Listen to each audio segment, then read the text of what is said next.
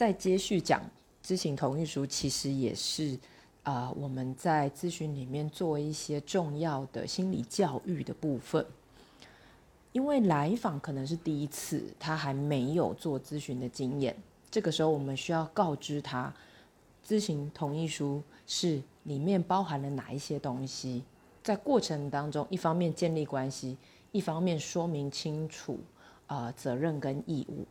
那这个过程里面，其实也可以慢慢创造一个安全、稳定，而且是有界限的资访关系。哦，所以为什么知情同意书？会在高阶的团度的时候再次被我们拿出来，而且审视它的重要性。因为你会发现在前面在咨询框架之前，能好好的建立关系跟说明彼此的义务权利是很重要的。这是一个平等，然后有共识的关系的开始。